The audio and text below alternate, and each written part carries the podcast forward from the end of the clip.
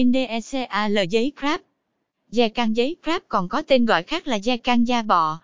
Vì có giá thành rẻ, dễ phân hủy và bảo vệ môi trường, nên da can giấy crab ngày càng được các doanh nghiệp cơ sở kinh doanh sử dụng ngày càng nhiều để in da can, sticker, tem nhãn. Đây được xem là phương pháp tiết kiệm chi phí nhất cho các doanh nghiệp có quy mô vừa và nhỏ nhưng vẫn đảm bảo về mặt tem nhãn cho sản phẩm. 1. Cấu trúc nhãn da can giấy crab. 2. Đặc điểm nổi bật của da can giấy crab. 3.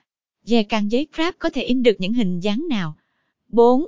Dè can giấy crab có thể sử dụng cho những gì? 5. Lưu ý trong quá trình sử dụng dè can giấy crab. 6. Địa chỉ in dè can giấy crab giá rẻ thành phố Hồ Chí Minh.